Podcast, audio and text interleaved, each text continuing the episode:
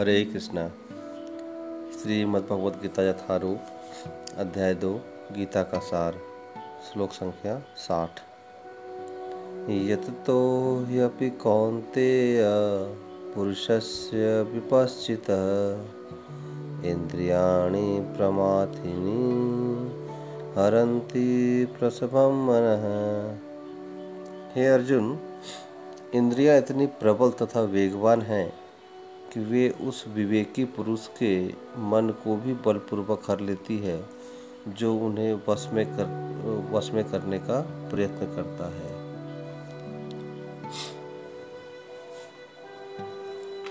तो इंद्रियों को प्रमाथिनी बताया गया है, यानी कि बड़ी बलवान है वो, शक्तिशाली है। हमेशा उत्तेजित रहती है हरंती प्रसवम मन। और जो इन्हें वश में करने का प्रयत्न कर रहा है, ये उसको भी अपने वश में कर लेती है। तो पिछले श्लोकों की श्रृंखला में अध्यात्म में स्थित व्यक्ति के लक्षणों के ऊपर चर्चा हुई थी। और इस श्लोक में भगवान कह रहे हैं कि अध्यात्म में स्थित व्यक्ति वो है जो इंद्रियों को नियंत्रित कर सके।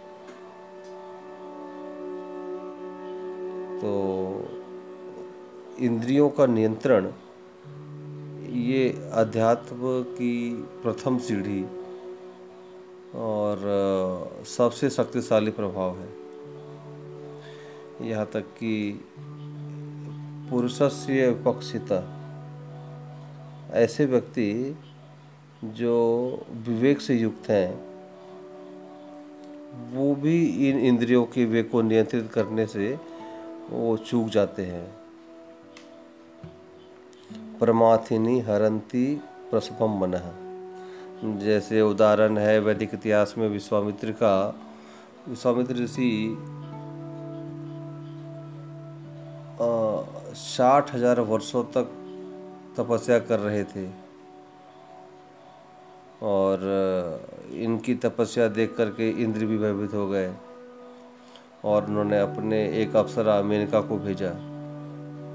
और मेनका के घुंघरुओं की झनकार को सुन करके विश्वामित्र मुनि की तपस्या भंग हो गई।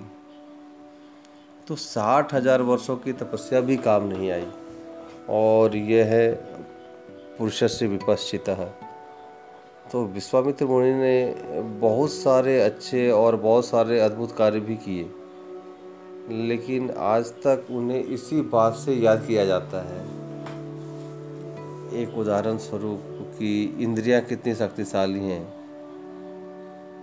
तो एक ही तरीका है कि इन इंद्रियों को नियंत्रित किया जाए और वो हमने पिछले श्लोकों में पढ़ा कि ऊँचा आस्वादन करके हम निम्न आस्वादन से मुक्ति पा सकते हैं। अगर अगर, यानी कि भक्ति के माध्यम से ही इन इंद्रियों को नियंत्रित किया जा सकता है, वश में किया जा सकता है। अन्यथा प्रत्येक इंद्रिय अपने विषयों के साथ इतनी संलग्न है कि प्राय हम अपने जीवन के लक्ष्य को भूल करके इस संसार में भोग की इच्छा की पूर्ति में हर क्षण लगे रहते हैं।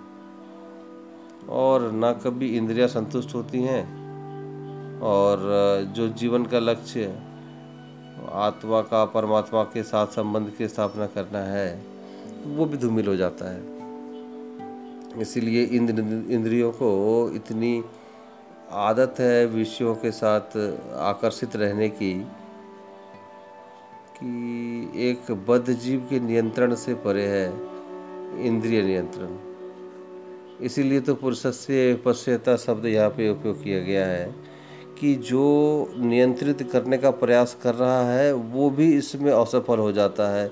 तो फिर जो प्रयास ही नहीं कर रहा तो उसके विषय में कहा ही किया जा सकता है। तो अभिप्राय यह है कि भगवान की कृपा से ही ये इंद्रियाँ जो है, वो इस पे, इसके ऊपर नियंत्रण प्राप्त किया जा सकता है। और वो कृपा को आकर्षित करने का जो तरीका है, वो भगवान की भक्ति का अभ्यास है।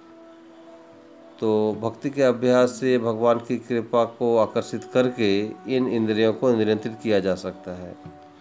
और उसके लिए बहुत ही एक शिल प्रपात जी ने और चैतन्य महाप्रभु के संकीर्तन आंदोलन में हमें ये बताया गया है कि हरे कृष्ण महामंत्र का जाप करके नित्य प्रतिदिन एक नियमित संख्या में हम भक्ति को प्राप्त कर सकते हैं, अपने इंद्रिय पर नियंत्रण पा सकते हैं। और वो है हरे कृष्ण हरे कृष्ण कृष्ण कृष्ण, हरे हरे हरे राम हरे राम राम राम, हरे हरे हरे कृष्ण।